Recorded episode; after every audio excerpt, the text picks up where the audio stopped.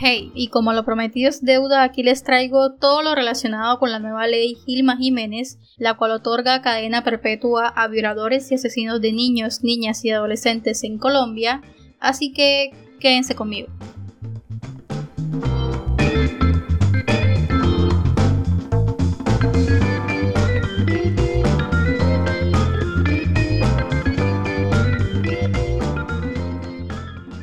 A propósito de esta ley aprobada por el Congreso, les quería comentar primero que tenemos nuevos presidentes del Senado y de la Cámara de Representantes, escogidos el pasado martes 20 de julio en un proceso un poco, por no decir bastante, polémico.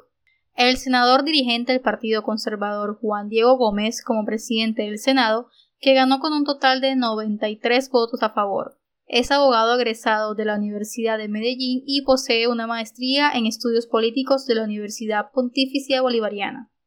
Se ha desempeñado en múltiples cargos públicos, entre ellos diputado a la Asamblea Departamental de Antioquia en dos periodos consecutivos, representante a la Cámara por Antioquia y senador de la República. Actualmente tiene denuncias por estafas, negocios turbios con narcotraficantes, líos por despojos de tierras y además está implicado en el escándalo de Odebrecht. Por parte de la Cámara tenemos a Jennifer Arias, dirigente del Centro Democrático, que ganó con un total de 130 votos a favor. Es ingeniera industrial, egresada de la Universidad de los Andes y cuenta con una maestría en Gobierno y Políticas Públicas de la Universidad Externado de Colombia. En 2015 fue candidata a la alcaldía de Villavicencio y en 2018 fue elegida como representante de la Cámara por Meta y en la Cámara es miembro de la Comisión Séptima de Salud. Su hermano Eduardo Arias fue condenado por narcotráfico en Estados Unidos y su padre Luis Arias por homicidio. No espero nada y estoy desilusionado. Y ahora sí, vamos a lo que vinimos, que es la ley Gilma Jiménez. Y para los que se preguntan, se le llamó así en honor a la senadora Gilma Jiménez, quien en su campaña impulsó referendo para aplicar la cadena perpetua en Colombia, pero falleció en el 2013 tras un cáncer cervical. Se ha intentado desde el 2008 aprobar la prisión perpetua para violadores y asesinos de niños, niñas y adolescentes en Colombia. Vilma Jiménez fue una de estas que intentó vía referendo, pero a pesar de haber conseguido todas las firmas pertinentes, cuando esta pasó a control constitucional lo rechazaron por vicio de trámites, que en pocas palabras significa que hubo irregularidades en el proceso de recolección de firmas. Luego la senadora lo intentó nuevamente, pero esta vez llevó un proyecto de ley al Congreso, el cual fue aprobado en sus primeros dos debates, pero no pasó al tercero, donde tuvo 14 votos en contra y 10 a favor. En el 2015, la senadora Maritza Martínez y el senador José Name presentaron un proyecto para establecer la castración química contra violadores de niños, sin embargo, esta iniciativa se terminó archivando. Y luego en 2017, Joana Jiménez, hija de la ex senadora Gilma Jiménez, intentó reactivar la iniciativa de su madre por medio de un referendo, pero la senadora no logró recoger la cantidad de firmas necesarias.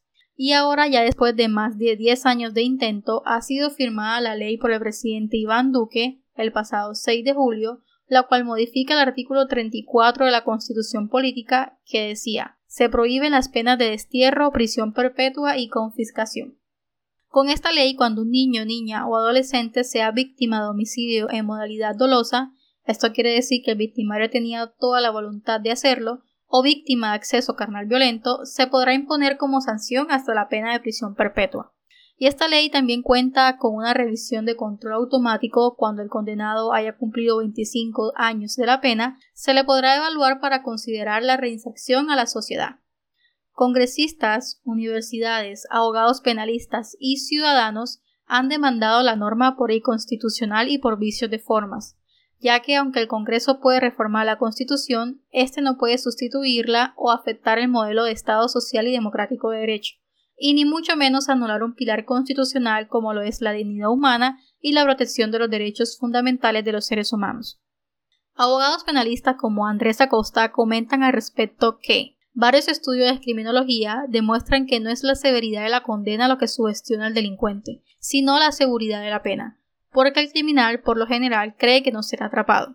Y a pesar de los aumentos ya relacionados de hasta 60 años de prisión por los crímenes como el acceso carnal violento y homicidio, esto no ha hecho que la tasa de criminalidad baje, ya que según Medicina Legal, solo en el año pasado 15.359 menores de edad sufrieron delitos sexuales y 579 fueron asesinados.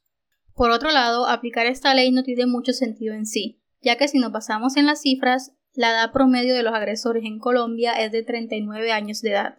Entonces, si se le implicase una condena de 60 años a alguien que viola a un menor, pasaría básicamente el resto de su vida en la cárcel, que es lo que todos queremos en este caso, ¿no?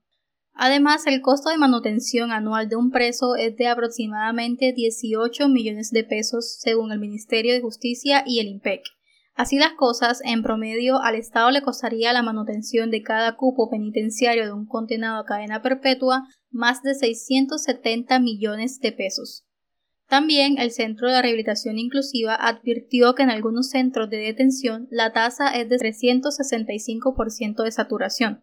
Ahora imagínense tener personas por el resto de su vida agravando las condiciones de salubridad y de derechos humanos para todos los reclusos.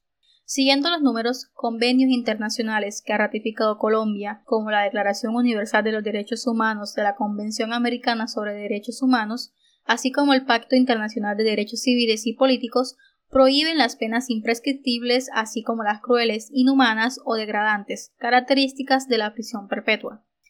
La cadena perpetua deja de lado muchas preguntas sobre las víctimas de estos crímenes atroces, como cuáles son las medidas para promover y facilitar la denuncia, cómo debe ser la atención y reparación para las víctimas a cargo del Estado, y cómo reducir la impunidad. El problema de la niñez colombiana no está en la reincidencia de los violadores o asesinos, sino en la impunidad de estos casos. ¡Oh! ¿Alguien quiere pensar en? Según expusieron varios congresistas opositores a la ley, en Colombia la tasa de impunidad de estos casos es de 95 a 98%. Para finalizar, creo que para nadie es sorpresa que esto no es más que una medida populista y que a muchos congresistas le favorece para las elecciones que se aproximan el año entrante. Vender, ¿por qué saltaste? Todos lo hacían, yo solo quería ser popular.